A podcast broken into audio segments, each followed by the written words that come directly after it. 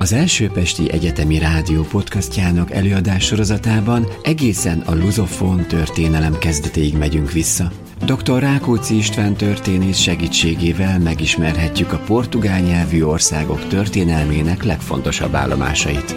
A műsor a Budapesti Brazil Nagykövetség támogatásával készült.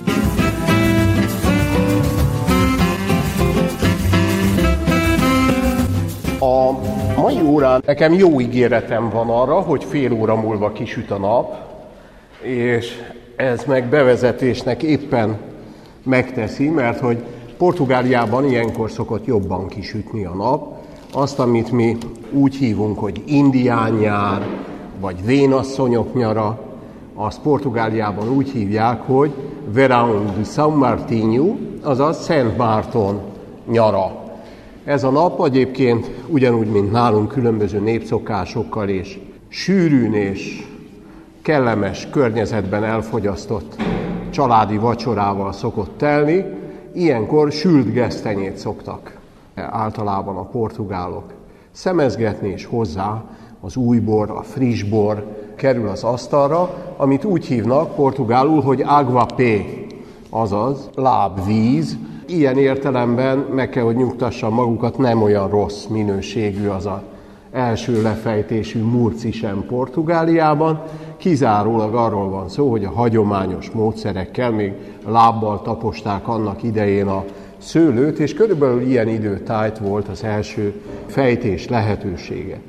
Ha már Mártonnál tartunk, akkor szeretnék egy tanulmányt is a figyelmükbe ajánlani, Luis Carlos Amaral professzornak a Portói Egyetem kiváló középkorászának a tanulmányát, aki a filológiai ámor tanulmányok, eszék és egyéb írások Pál Ferenc tiszteletére című kötetben, annak is a 35. oldalától írt egy breves reflexões acerca da vinda de São Martinho de Dume ou de Braga para a Galécia em meados do século XVI címmel.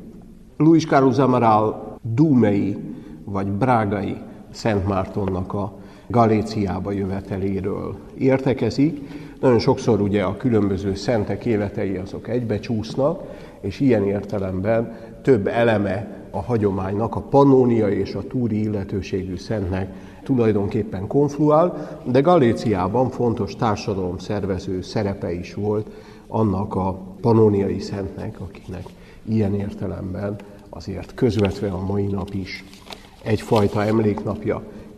Nekünk viszont egy teljesen más dologról kell megemlékeznünk, ez pedig a 16.-17. századi ibér politika történetnek egy nagyon különleges eseménye, amelyet úgy hívunk portugálul, hogy União Ibérica, ami annyit jelent, hogy az ibér egység, és hogyha jól igyekszünk, akkor az óra végére meg is szüntetjük már az ibér egységet, amely az egyesüléssel ellentétes folyamatot pedig portugálul úgy hívnak, hogy restauração, azaz a nemzeti függetlenség visszaállítása.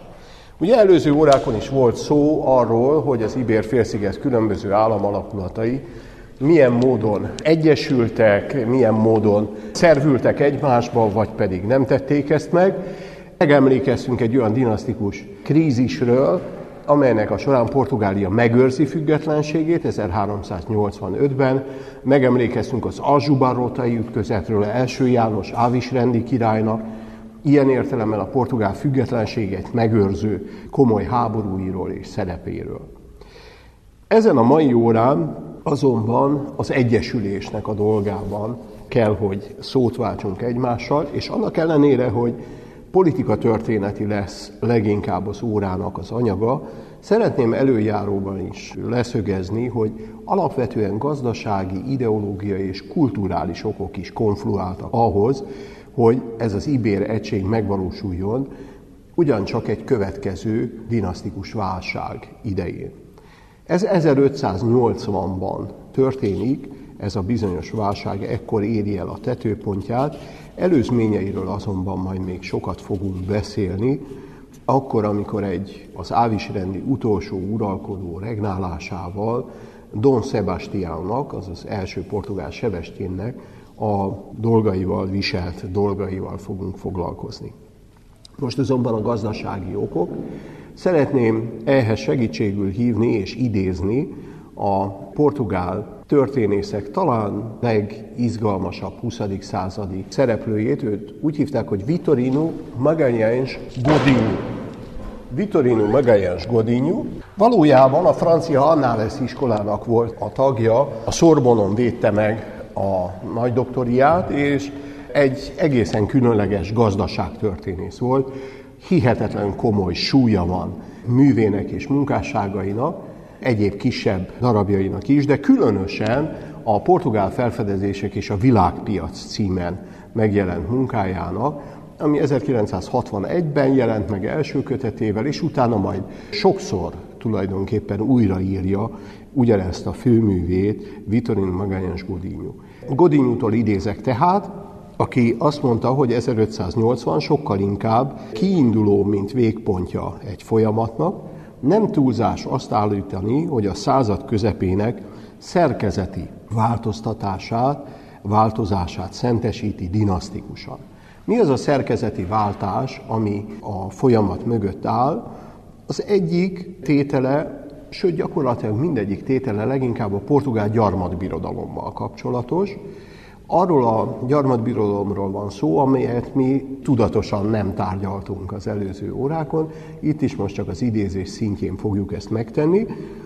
Tehát, hogy a portugálok feladják a 16. század közepéig a Marokkóban, a Magreb térségében való erődeiknek egy részét, a szudáni, minai arany bevétel visszaesik, és az úgynevezett fűszerkereskedelemnek a levantei útja, a keleti útja, a földközi tenger medencéjébe történő útja újra megerősödik a portugálok alternatív kereskedelmi útvonalával kapcsolatban, és mindez a három tényező oda konkludál, hogy a portugál gyarmatbirodalom keleti, ázsiai impériumból dél-atlanti gyarmatbirodalommá válik, ezzel együtt a cukortermelés fokozódik São Tomé, Brazíliában, Angola rabszolga, kibocsátó piaca is ekkor éri el a fénykorát, és Portugáliának egy sor gazdasági szükséglete támad. Így például szükség van arra az ezüstre, amelyet a spanyol kasztíliai állam Amerikában tud megszerezni. Ugye Potosiban, illetve Mexikóban hatalmas mennyisége érkezik ennek a nemesfémnek, ezzel szemben Kelet-Európában a törökök miatt alapvetően visszaesik az ezüstnek a kínálata, ami pedig azért kellett, hogy a távol-keleti kínai és a fűszerkereskedelemben fontos cikkeket ezekért, az aranyért, illetve ezüstért tudták fölvásárolni. Portugáliának hagyományos európai forgatókorongja, amely Antwerpen volt, mármint hogy a távolsági és fűszerkereskedelem cikkeit Antwerpenen keresztül juttatta el szerte Európába, tehát ez a kapcsolódási pont is úgy néz ki, hogy gyengül, Portugália pedig a világpiachoz egyre inkább Szevillán keresztül kapcsolódik, tehát a szomszédos monarchiának legfontosabb export kikötőjéhez kapcsolódik. Másrészt az a portugál keleti birodalom, ahol monopól helyzetet élvezett Portugália, megszűnik ilyen értelemben monopólium lenni. A spanyol birodalom a csendes óceáni mexikói térséget és az ázsiai térséget összeköti, sor kerül a Manila és Acapulco közötti tengely létrehozására, amelyet ugye a portugálok nem tudnak kiiktatni, és ezért úgy gondolják, hogy viszont alapon még mindig jobb, hogyha ők is részesülnek a spanyol indiák ergo Amerika kereskedelméből. Tehát ezek a gazdasági folyamatok mind-mind ott munkálnak ennek a dinasztiaváltásnak a mélyén, ráadásul stratégiai és elvi szinten is úgy néz ki, hogy közös ellenségeik vannak, közös érdekeik vannak, az angolok, franciák, hollandok, Európán kívüli expanziójával szemben egy közös védelem hatékonyabbnak bizonyul. Ráadásul maguknak az anyaországoknak a kereskedelme is növekszik, a portugálok bonyolítják egyébként a spanyol exportfuvarok körülbelül egyharmadát, és a spanyol gabonának pedig a felvevő piaca leginkább Portugália lesz. Amit most mondok, talán azt érdemes igazándiból lejegyzetelni, és ez az a mondat, amely annyi, hogy az ibériai egyesítés legfontosabb alapja valójában az, hogy a két gazdaság kölcsönös függésbe kerül egymástól, valójában ugye a gazdaság nyelvén szólva komplementerré válik, és interdependens, kölcsönösen egymástól függő, és valójában egymást ki is egészítő jellege alapozza meg tehát az ibériai egységet. A politikai okokhoz egy másik történész gigantikus művét szeretném megint csak tanúságul hozni. Őt úgy hívják, hogy Fernand Brodel, és Fernand Brodelről pedig ugye annyit bizonyára tudnak, hogy a földközi tenger medencéjéről a legteljesebb, legizgalmasabb történeti monográfiát ő írta, mégpedig ugye második Fülöp korának a földközi tengerét és a mediterrán világát írja le, leginkább úgy is, mint a csavargók, kalózok, rablók mediterráneumát. Tehát ilyen értelemben az az úgynevezett árforradalom, amely a 16. század és a 17. század fordulóján következik be, az egyaránt érinti azt az elszegényedő Ibér-félszigetet, amelyiknek a nemessége és a magas papsága megvesztegethető. Furcsa napokat élünk meg, már csak a népmozgalmaktól a való reális félelem miatt is tulajdonképpen ez a csoportja a társadalomnak érdekelt a két ibér korona egyesítésében. A polgárság ugyancsak a pénzügyi helyzet javulását várja, ez a feltétele ugye a távol-kelet és az afrikai kereskedelem folytatódásának, a katonai védelem biztosításának, és új piacokat is remélnek ugye az amerikai kontinensen, sőt azt is, hogyha a két korona egyesül, akkor a vámhatárokat is eltörlik, és mindez számukra kedvező. Tehát úgy tűnik, hogy a nemesség, különösen a felső, magas papság, a polgárság között második Fülöp trónra hívásában van egyfajta érdekegység. Tulajdonképpen érdekes megemlékezni, hogy a kasztíliai spanyol grandok, azok kevésbé lelkesedtek az ibéregyesítés ügyéért, saját pozícióikat féltik, tartanak attól, hogy a királyi hatalom egyértelműen megerősödhet a rovásukra, de hát második Fülöp másrészt éppen ezen munkálkodik, tehát a portugál korona elfoglalása számára ilyen értelemben hasznos. El kell mondjuk még, hogy kulturális tényezők is elősegítik az egységet. Ez a bizonyos kulturális ok az úgynevezett bilingvizmu, azaz a kétnyelvűség, ami arra utal, hogy a portugál irodalom nagyjai, legnagyobbja is, például Luis Vaz de Camões, ugye a nemzeti eposznak, a Luziádáknak a szerzője, vagy például Gil Vicente, amit ugye Hill Vicente néven ismer a spanyol irodalomtörténet, mint az Ibér színház megalapítóját. Tehát mind a ketten például teljesen természetességgel írnak kasztíliai spanyol nyelven is műveket, egész életművük kétnyelvű, hogyha úgy tetszik, és a kétnyelvűség egyfajta sik volt, és egyfajta szokássá vált.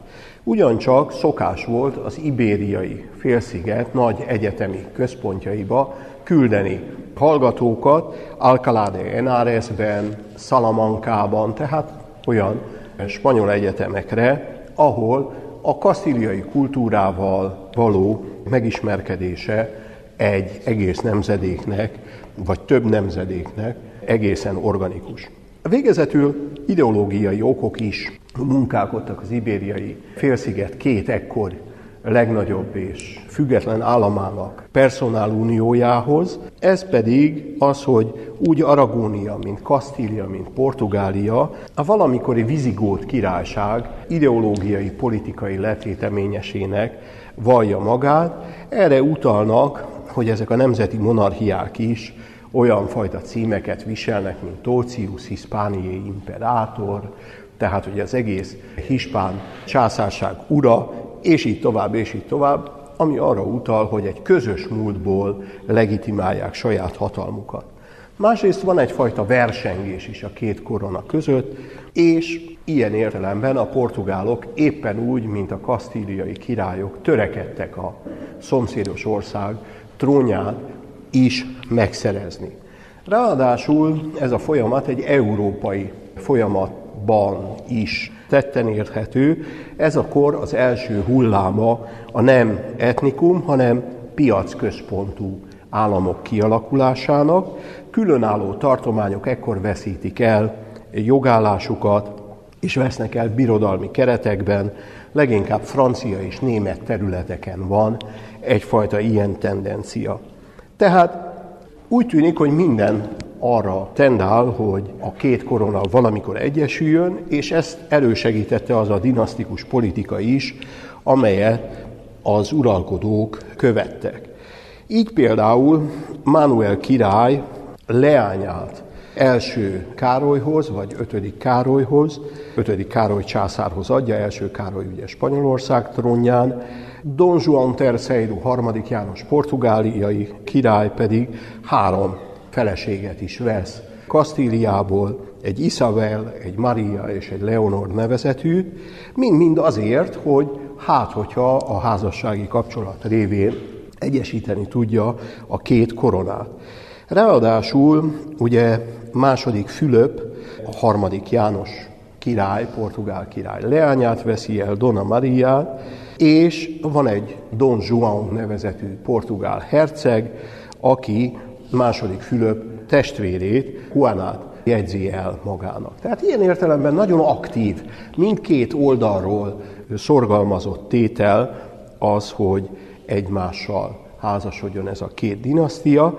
A legkülönlegesebb ezen házasságok közül az, amelyet Don Juan herceg és Dona Juana házassága eredményez, azt az 1554-ben megszületett uralkodót, akit Sebestyénnek hívunk, már a kora is korszakának fatális csodájaként emlegeti.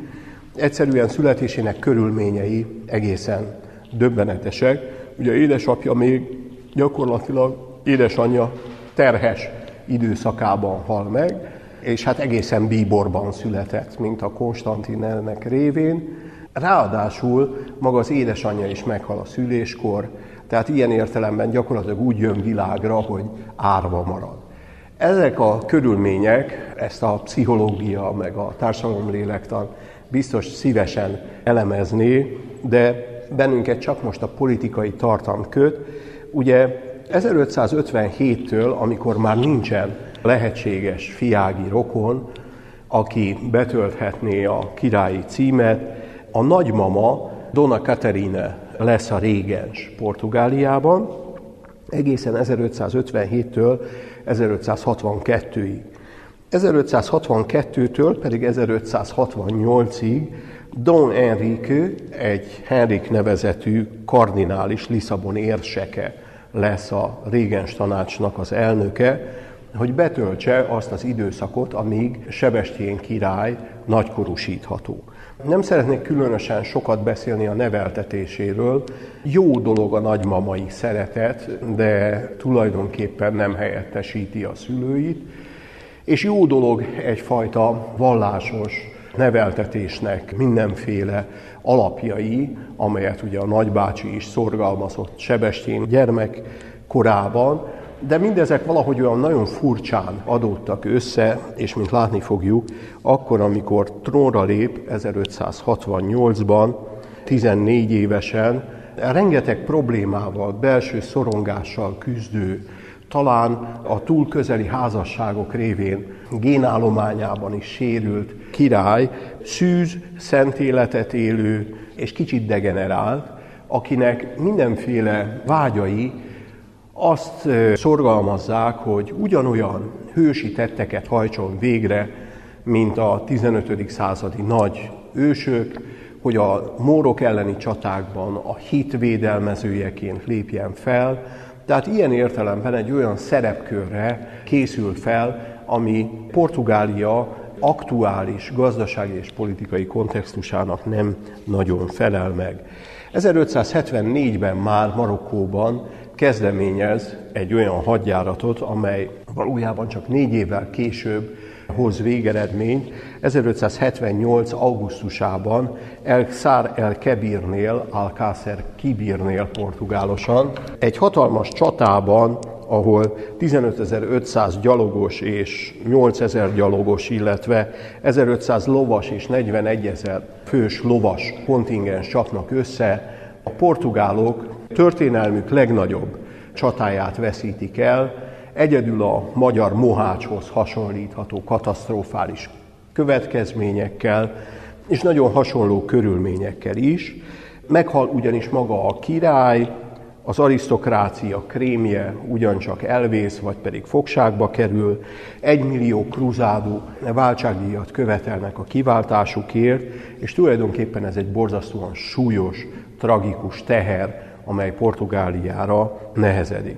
Ráadásul tudják, hogy vagy hát bizonyára talán már belefutottak, és hát a magyar király hasonló cselepataki balesete is ilyesmiről szól, hogy nemes ember nem láthatja királyának a halálát. Ő magának kellene ezt ugyanis megakadályoznia, és ilyen értelemben elterjed egy kusza hír, egy olyan reménykedés a későbbiekben, amelyet Sebastianizmu néven ismerünk, hogy maga a király nem halt meg a csatamezőn, csak mint Petőfi, aki még sokkal a halála után is valamikor visszavárt személy volt Szibériából, ugyanígy egy visszavárt személy és személyiség volna ez az ifjú király. 1578-ban azonban szinte teljes bizonyossággal állíthatjuk, hogy ő is meghal, és őt a nagybácsi, a már korábban régens Henrik kardinális követi a portugál trónon mindössze két esztendeig. Két célja van, az első az, hogy kiváltsa a fogságba kerülteket, ez sikeres, sikerül kiváltania ilyen értelemben, letenni azt az egymillió kruzádó értéket a fogva tartottak kiváltásáért. A második célját már nem tudja hasonló sikerrel megoldani, ez a trónöröklés kérdésének a, a dolga. Ő maga ebben aktívan nem tud igazán részt venni, egyrészt ag, másrészt pedig kötik mindenfajta fogadalmai, amelyeket nem kíván feloldani, és ilyen értelemben nem sikerül megoldani a trón utódlás kérdését. Több trónigénylő van, vannak erősebb és kevésbé erős trónigénylők, oldalági és törvénytelen fiaknak az oldalán olyan sarjak, akik megpróbálják be is tölteni a koronát. Manuel fiának, egy bizonyos Don Luis infánsnak, a törvénytelen fiúnak egy igényéről van szó. Leginkább a Krátó Imperial, vagy Prior portugálul, Prior de Krátó, aki Don Antóniónak hívnak, aki a leginkább potens uralkodó. Vele szemben természetesen a szomszéd ország uralkodójának, második Fülöpnek is komoly és megalapozott igényei vannak. Az interregnum idején a portugál arisztokráciának a legmérvadóbb feje, a Braganza háznak a tagjai gyakorlatilag semlegesnek nyilvánítják magukat a vitában. Miért? Talán emlékeznek még rá, hogy 1483-ban éppen ez a Braganza család volt az, akinek a lázadása miatt gyakorlatilag lefejezik a portugál leginkább nemes családoknak a vezetőit, így például a Braganza család fejét is kettős értelemben fejét veszik, és nyilvánvalóan ez, a, ez az emlék, vagy ennek a nagy politikába való korai beúrásnak a kérdése is oda hatott, hogy végül is a Braganza család nem kíván ebben a trónviszályban megnyilvánulni. Don Antoniót 1580-ban királyá koronázzák, de királyságát nem tudja megtartani, maga Franciaországban menekül, és ugyan de jure portugál király, de de facto ezt nem tudja érvényesíteni. Különös módon nem tudja mindezt megtartani, hiszen végül is vannak olyan népi felkelések, megmozulások, amelyek az ő trónunk utódlását támogatják. A gond az, hogy viszonylag kevés ezek közül kontinentális Portugália, leginkább az Azóri szigeteken, a Zöldfoki szigeteken vannak őt támogató gócok, kis ellenállási gócok azonban az anyaországban is vannak második Fülöppel szemben, hiszen a szélesebb néptömegekben van egyfajta spanyol ellenes hangulat, a szociális feszültségeknek a hullámán ilyen értelemben érvényesíthető lett volna esetleg Don Antoniónak az igénye. Ezzel szemben 1580-ban Alba hercege partra száll Kaskáisban, a Tézsú torkolatában, és megkezdődik a második Fülöp trónra emeléséért indított küzdelem, és nem sokkal később, 1581 áprilisában összehívják Tomárban azt a rendi gyűlést, ahol megfogalmazzák azokat az alkotmányjogi garanciákat, amelyek mellett ez a personálunió létrejöhet, és első Fülöp néven királyá választják a híres uralkodót. Melyek ezek az alkotmányjogi garanciák, érdemes ezen átfutni egy listán, de még mielőtt ezt megtennénk, megtennénk egy megjegyzés. Valójában nagyjából és egészében ezek ugyanazok, mint amelyet Manuel király fogalmazott meg, arra az esetre, hogyha ő tudná a kasztíliai trónt megszerezni, 1499-1500 fordulóján volt erre egy remény, sajnos ugye egy házasságnak megint korai halál vetett véget, illetve az a közös gyermek, aki a két koronát örökölte volna, szintén viszonylag fiatal korában halt meg, így aztán illúzió maradt, hogy portugál oldalról egyesüljön az Ibér-félsziget. De hát ugyanazok az alkotmányjogi garanciák vannak most, mint ami akkor lett volna, csak ellenkező előjellel. Ez pedig egy széleskörű autonómiát jelent Portugália számára, kivéve a közös külpolitikát, mert a közös külpolitikának a sorsa az továbban is Madrid kezében maradna. Az adminisztrációs pénz- és hadügyi tisztségeket Portugáliában csak portugálok tölthetik be, szól az újabb kitétel, az alkirályok, kormányzók szintén nem lehetnek spanyolok Portugáliában.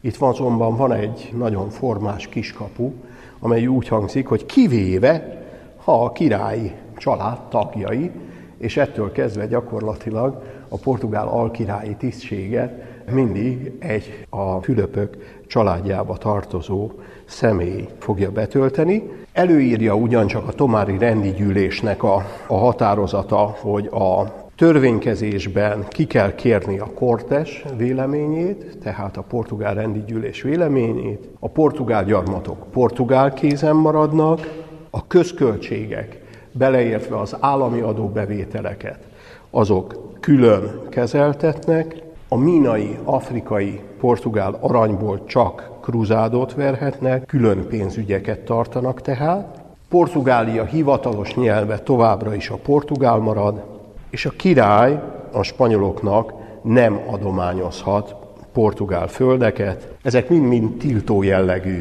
megkötések voltak.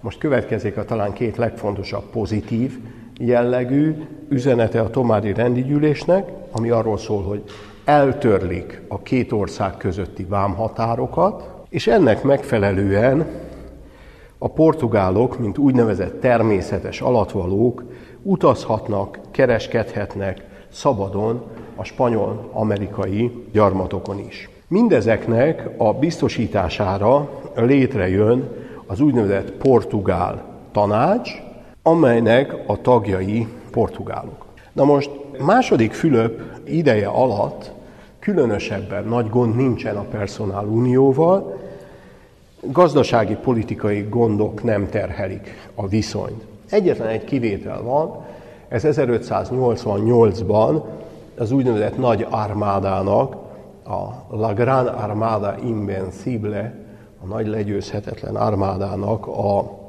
veresége. Tudják, hogy Angliával szemben a nagy flotta felvonulás milyen katasztrófa helyzetet eredményezett. 148 hajóból, 146 hajóból pontosabban 31 portugál volt, és a portugálok úgy érezték, hogyha ők vezethették volna a flottát, vagy hogyha nagyobb szerepet adnak az ő talán atlanti vizekben tapasztaltabb hajósaiknak, akkor nem következett volna be ez a katasztrofális csatavesztés, amiről azóta már tudjuk, hogy leginkább a meteorológia volt az oka, nem annyira a brit felálló csapatok. Itt szeretném, minek utána látom, hogy a társaság fárad, egy anekdótával színezni az előadást, amit egy nagyon kedves barátom mondott el, aki Greenwichben járt akkor, amikor 1988-ban éppen ugye a nagy legyőzhetetlen armáda vereségének az évfordulójára ott egy nagy kiállítást rendeztek. Ez a barátom egy nyurga, szakállas, teljesen ibér jellegű fiatalember volt. A teremben volt még mellette egy kicsi, köpcös és hasonlóan spanyolnak tűnő úr, és mind a ketten egyszerre kerültek el egy olyan kiállítási darabhoz, ahol Londonnak egy látképét nézték így ketten. Balra fordul a köpcös spanyol úr, és így meglátja a rokont a Portugálban, és azt mondja neki, hogy megböködi a, az oldalát, és azt mondja, hogy si lo hubiéramos tomado, gondol ugye Londonra, ahora lo llamaríamos Nueva Córdoba. Tehát, hogyha elfoglaltuk volna, most úgy neveznénk, hogy új Kordoba. Gondoljanak bele egy olyan világba, ahol Londont új Kordobának nevezik, meglehetősen abszolút feltételezés, de ennek a nagy hatalmiságnak kettős voltára is utal ez a kis történet.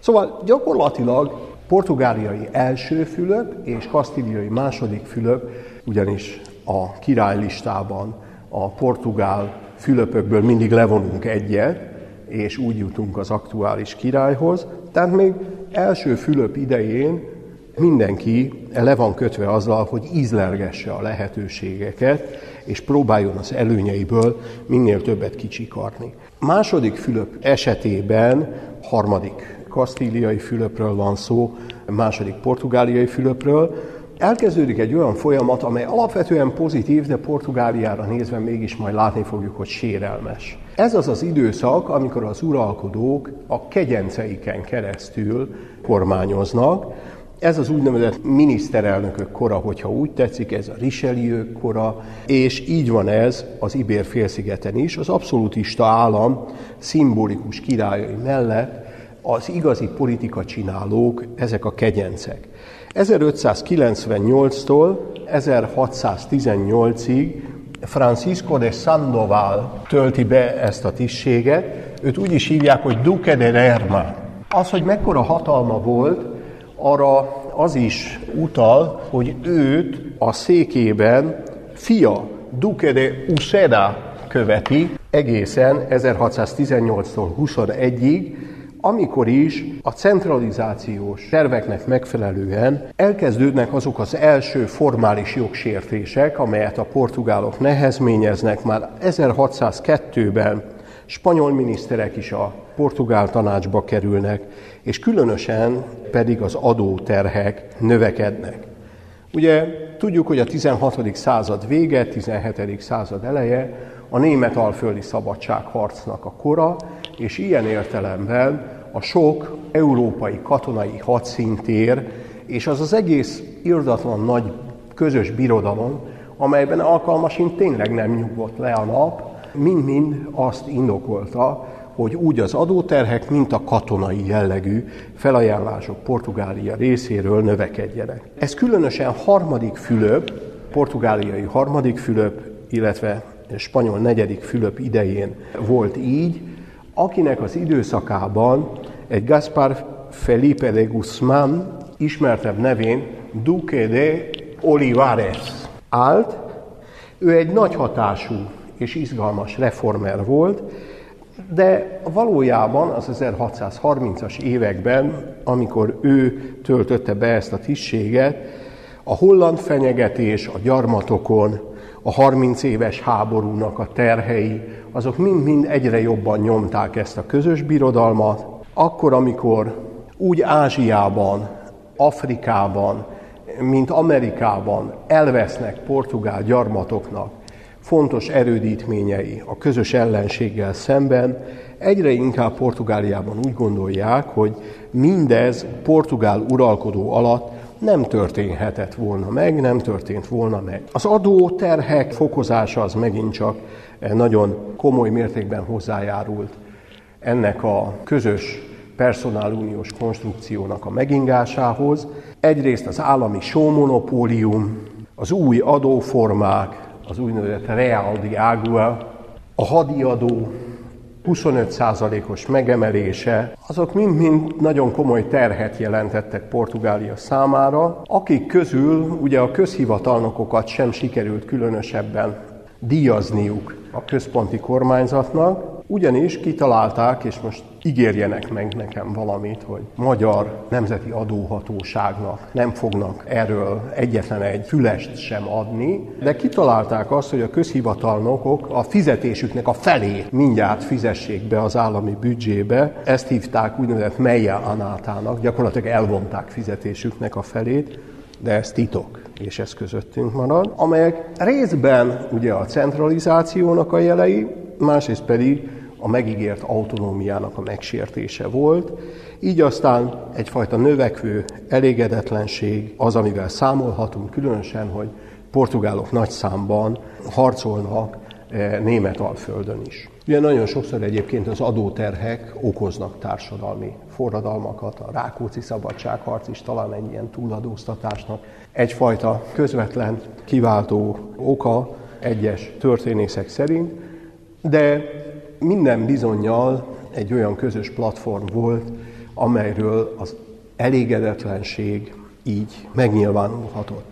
Ráadásul ugye az óra elején beszéltem a Sebastianizmusról, Sebestén király mítoszáról, ami arról szólt, hogy nem halt volna meg, és hogy vissza fog térni, és még második János korában volt egy, egy olyan cipész, akinek hát a kaptafánál kellett volna maradni, de egy népi proféta lett belőle, úgy hívták, hogy Bandarra, és nagy hatású proféciáit egyre többen veszik elő egy század múlva, ami arról szólt, hogy jön majd egy elkendőzött király, egy rejtőzködő király, aki tulajdonképpen a világegyetem megváltója lesz, egyfajta ilyen messianisztikus jegyekkel felruházott uralkodó volna, és egyre inkább ezt a sebestént, ezt a mítosz királyt egyfajta áttétellel a Braganza családban kezdik politikai oldalról is keresni.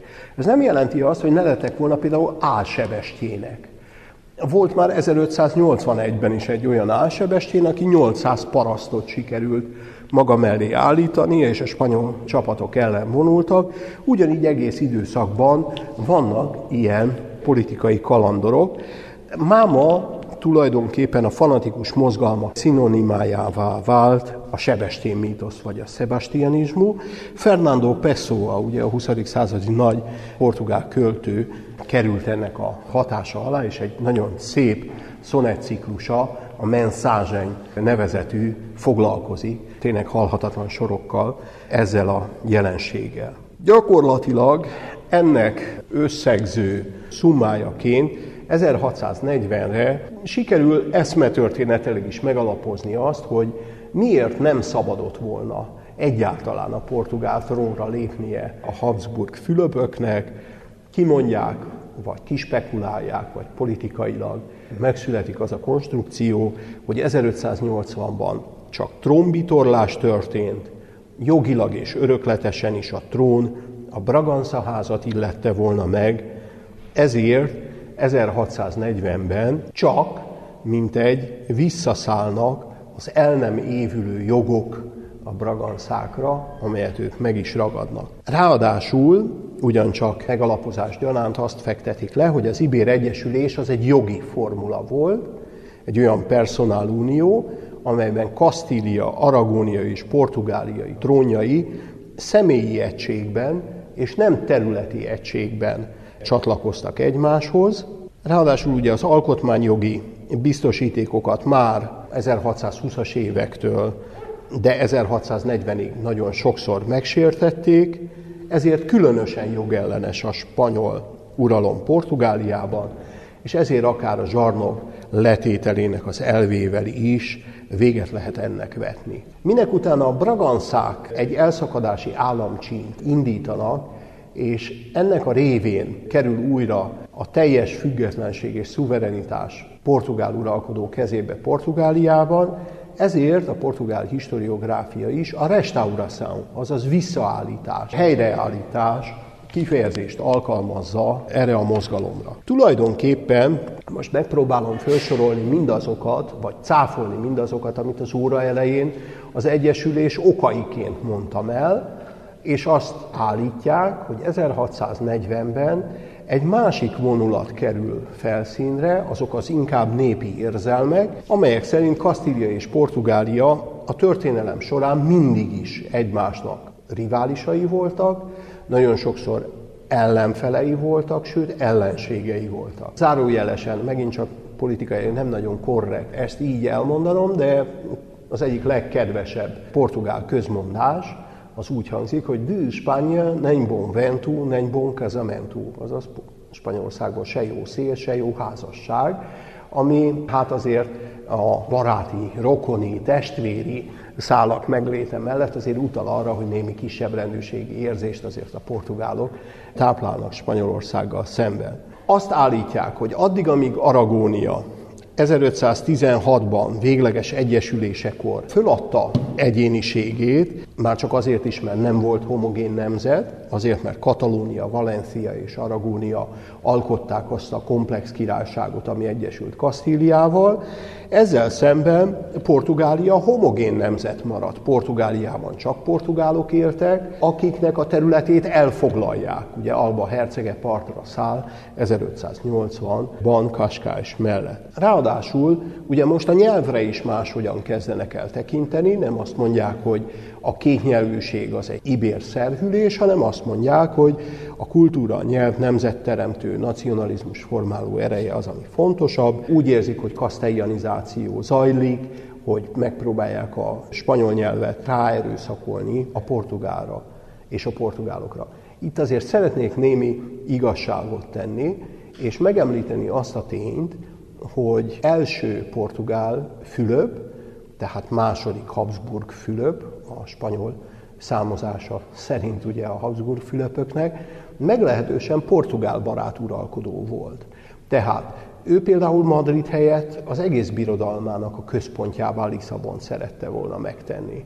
Meg kell említenem, hogy az egész birodalmi könyvkiadáson belül, második Fülöp, az az első Fülöp korában, Lisszabon a legnagyobb könyvkiadási központ és Lisszabonban is vegyesen spanyol és portugál nyelvű könyvek jelentek meg. Voltak, és itt most megint két írót, alkotó nevét írom fel a táblára, hogy Gilles Vicentit és Camons nevét ugye a kétnyelvűséghez. Most két olyan szereplő, Francisco Rodriguez Lobu, illetve Frei Luis de Souza, Antonio Ferreira és mások mellett kizárólag csak portugál nyelven írt és alkotott, akkor is, amikor ez nem volt divat. Megemlékeztünk a gazdasági okokról az Egyesülés idején, most is emlékezünk meg a gazdasági okokról, ami a szétválást indokolják és magyarázzák. 1620-tól romlik a helyzet, az Egyesülés valamikori okai és érvei túlhaladottak. Az angol és különösen holland támadások a jó reménység fokán túli kereskedelmet egyharmadára vetik vissza, megszűnik a kereskedelmi monopólium, tehát valójában úgy érzik Portugáliában, hogy nincs ok, nincs indok ahhoz, hogy megtartsák ezt az állapotot. Még annyit szeretnék elmondani, hogy ez gyakorlatilag egy államcsíny. Ez egy elszakadási kubdetá valójában, ami zajlik. Egy meglehetősen szűk körű összeesküvés az, amelyik Mantovai Margit alkirályt eltávolítja Lisszabonban a hatalomból. Meglehetősen széles néprétegek állnak föl mögé, és ugyanakkor mégsem eredményez forradalmat. Ugye a korszaknak vannak nagy tömegmozgalmai. Éppen ez az időszak egybeesik például ugye Oroszországban a, a Pugacsov felkeléssel, francia földön a Frond, az, amely párhuzamba hozható, mint ilyen erjesztő mozgalmak. Itt nincsen ilyen fajta népi forradalmiság, hanem fölállnak a braganszák mögé, és az ő hatalmuktól várják az ország egészének jobbra fordulását. Az új rezsim támogatói között így aztán nincs egység. A nemesség még egyenlőre hezitál. Családi szálakkal is kötődik ugye a régi spanyol kötelekkel. A hivatalnokok jó része viszont ugye negyedik János propagandistája lesz, és ugye nem jó, hogyha a közhivatalnokoktól elvonják a fél éves fizetésüket belépésükkor. A polgárok megint csak semlegesek leginkább, de vannak, akik különösen az úgynevezett új keresztény körök, akik német és holland kapcsolataik révén gyakorlatilag a szétválást pénzelik. A plébánosok, tehát az alsó lapság, azok alapvetően mindig a néppel vannak, tehát támogatják ezt a mozgalmat. A magas klérus ugyanúgy, ahogy az arisztokrácia is megosztott, de így a rendek is, mármint hogy szerzetes rendek, a jezsuiták például támogatják, az inkvizíció azonban hű Spanyolországhoz, tehát azért ez egy visszás helyzet, és így került trónra 1640 és 1656 között negyedik János király. Ugyanezt Magyarországgal szemben fogalmazta meg portugálul egy nagyon kedves barátom, régi tanárom, egy lektor, aki itt működött ezen az egyetemen, Ernest José Rodriguez egy cikkében, aki azt írta, Magyarország történetét szintetizálva, hogy vereségről vereségre a végső győzelemig halad. Ugyanígy volt negyedik János korában is, tehát vereségek, katonai kudarcok, hosszú sorozata az uralkodása, diplomáciai sikertelenség, de katonai győzelmek, a spanyol inváziók megállítása, és ilyen értelemben a portugál visszanyert függetlenség megvédése fűződik a nevéhez.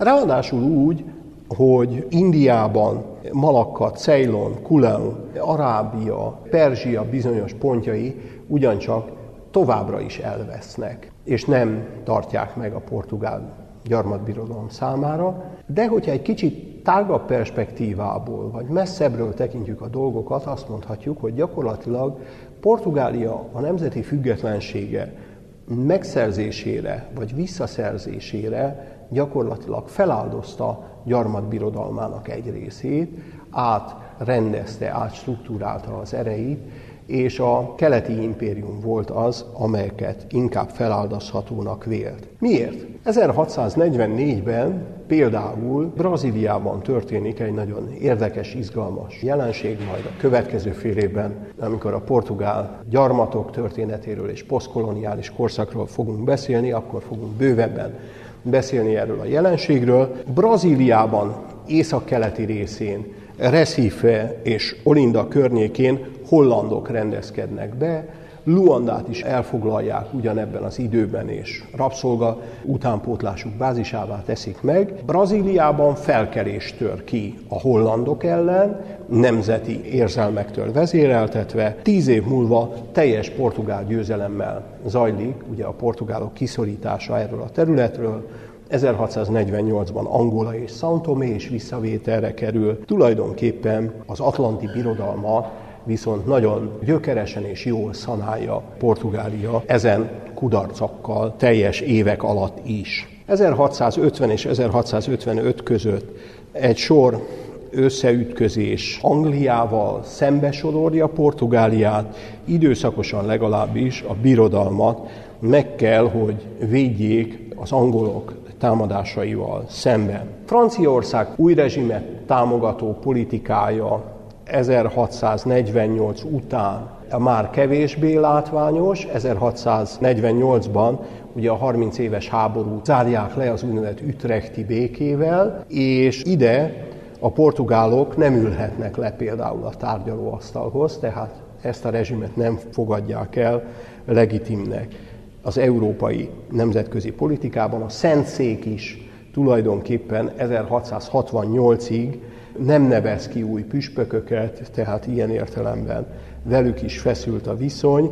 Belpolitikában sem túlságosan stabil a helyzet. 1641-ben lelepleznek egy konspirációt az új rezsim ellen. Gazdaságpolitikában nem vethetnek ki ugye új adókat, mert ez népszerűtlenné tenné az új rezsimet. 1649 és 1659 között gyakorlatilag az új keresztények azok, akik amikor kieszközlik, hogy javaikat ne az inkvizíció szerezze meg, hanem azt visszavehessék a királytól, közvetve ők azok, akik a leginkább hozzájárulnak a sikeres honvédő háborúhoz. Miért sikeres ez a honvédő háború? Miért sikeres egyáltalán maga az államcsíny, ami visszaállítja a korábbi rendszert? Hát egyrészt azért, mert ugye párhuzamos a katalán kérdés a portugál függetlenség visszavívásával. 1640-ben az Ibér-félsziget két perifériáján egyszerre tör ki egy politikai mozgalom, a madridi központtal szemben. Valójában ezt a két frontos háborút nem tudja Madrid lefolytatni, ráadásul ez a katalán kérdés egészen 1652-ig elhúzódik, tehát lehetőséget ad a portugál rezsimnek ahhoz, hogy stabilizálja a helyzetét. 1641-ben Medina Szidónia grófja Andalúzia szétválása érdekében is, vagy kiválása érdekében is lázadást indít a madridi központi kormánynyal szemben, ha belegondolunk, hogy a Braganza új uralkodó, negyedik János királynak, Medina Szidónia grófja gyakorlatilag sógora, akkor hát van okunk és jogunk feltételezni azt, hogy a két esemény között van egyfajta összefüggés. Másrészt pedig ugye 1659-ig elhúzódik a félszigeten ugye a 30 éves háború és a német alföldi eh, háborúnak a terhei is ilyen értelemben nyomják a madridi központot. Talán Portugália volt az, amelyeket könnyebb szívvel engedték el, és Katalónia visszaszerzésének az ára Portugália függetlensége volt, hogyha nagyon lecsupaszítva kívánom megfogalmazni ezt a gondolatot. Még egyszer szeretném hozzátenni, hogy nem mindenben érdemes mechanikusan aktualizálni. Tehát a katalóniai mostani, tegnap előtti népszavazás ilyen értelemben csak közvetve hozható föl itt bármiféle analógiaként. 1656 és 1662 között nincsen változás a portugál politikában. Gond az új király személyével van, gyakorlatilag 1657-től meghatározatlan ideig megint csak Donna Luisa de Guzmán, egy anyakirálynő van régensi szerepkörben, hatodik Alfonz ugyanis a vélemények szerint kormányzás képtelen majd visszatérünk erre a dologra, kor nagy plegykájának egyikéről lesz szó.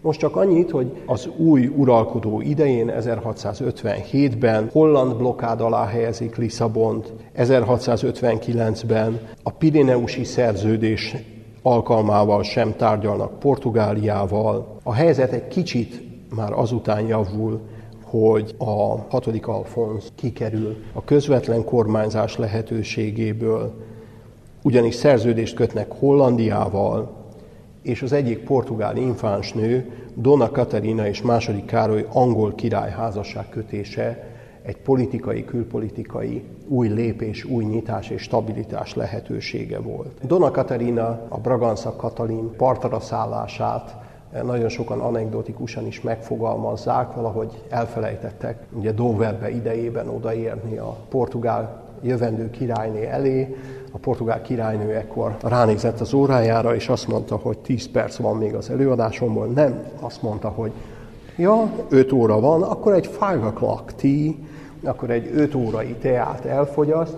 Nem, tehát Braganszai Katalin volt az, akinek a hozománya Ceylon szigete volt. Ceylon pedig ugye a brit birodalomban különösen a teázási szokásokhoz köthetők, és ugye úgy a narancs lekvárt, mint a teázás rituális szokásait, ugye portugál Braganza Katalinhoz szokás kötni, legalábbis anekdotikus szinten. Jó, mi történik 1662-ben? Az anya királynőt, Donna Luisa de Guzmán egy palota forradalommal és egész nemesi klikjét kiiktatják. Ennek a vezetője egy bizonyos Castelu Müllor volt, Castelu Müllor, Gondolom örülnek a névnek, mert Don Luis de Vasconcelos y Souza néven is lehetne említeni, de mégiscsak a Conde de Castelo Müllor az jobb, aki egy új politikai kurzust indít el, energikus hadseregszervezésbe kezd, külpolitikai szakértőket hív maga mellé, és 1665-ben, már az ő idejében Montös Klárus mellett egy döntő ütközetet, csatát nyernek a portugálok, aminek következménye az lesz, hogy 1668-ban gyakorlatilag elfogadja Kasztília is. A tényeket, hogy Portugália Braganza házi uralkodók révén elnyerte, visszanyerte függetlenségét. Hát ugye ígértem még egy kis plegykát maguknak itt az óra végére. Ugye 1666-ban hatodik Alfonz, akit már eleve kormányzás képtelennek nyilvánítottak egyszer, házasságot köt, mégpedig egy francia, bizonyos Maria Francisca de Nemours nevezetű hölgyet vesz el, és ezzel ugye a francia külpolitikai orientációt próbálják meg erősíteni. 1667-től francia formális portugál szövetség is történik. Történik azonban egy picit más dolog is. A nagy plegyka szerint flirt indul a király testvére és a fiatal ara Maria Francisca de Nemours között, tehát a későbbi Dom Pedro király és az új királyné között, 1667-ben pedig államcsíny révén az addigi infáns Dom Pedro Castelo Millior és híveinek távozása mellett magát régens hercegnek, később pedig királynak nyilvánítja. 1668-ban ráadásul még a házasságot is érvényteleníti, amelyet eredetileg Maria Francisca de Nemours az előző királlyal, hatodik Alfonzal kötött, mégpedig ugye meglehetősen triviális formában a házasság kötés felbontásának az oka az, hogy az első házasság az, hogy úgy mondjam, nem háltatott el, tehát ilyen értelemben szegény Alfonz még impotens is volt, nem csak félhülye, és ennek megfelelően ugye a pápától nyert diszpenzációval második Péter elveheti szívének ezt a szerelmét. Ennél fontosabb az, hogy 1668-ban békét kötnek Spanyolországgal, változatlan határok mellett az utóbbi, az a Spanyolország elismeri az ország teljes függetlenségét. Ez a változatlan határok mellett, ez persze nem teljesen teljes, majd látni fogjuk, hogy a 17. sőt inkább a 18. században az úgynevezett San Ildefonsói béke az egyetlen egy határvároskát, Olivenzát a kasztíliai oldalra konzervál, és ennek megfelelően időnként a portugál monarchisták még kijárnak tüntetni Olivenzát vissza táblákkal a határra, és volt egy kicsiny határmenti, rövid villámháború is, az úgynevezett Guerre des Laranjeiras, a narancsfaligetekért zajló ütközet, ami ugyancsak Olivenszával volt kapcsolatos, de nagyjából és egészében Portugália határai mellett visszanyeri nemzeti függetlenségét. Hurrá, hurrá, hurrá! Egyesítettük az Ibérfélszigetet, és sikerült újra Portugáliát független nemzeté tenni. Ez gyakorlatilag másfél órán belül nem kis bravúr. Köszönöm szépen a figyelmüket!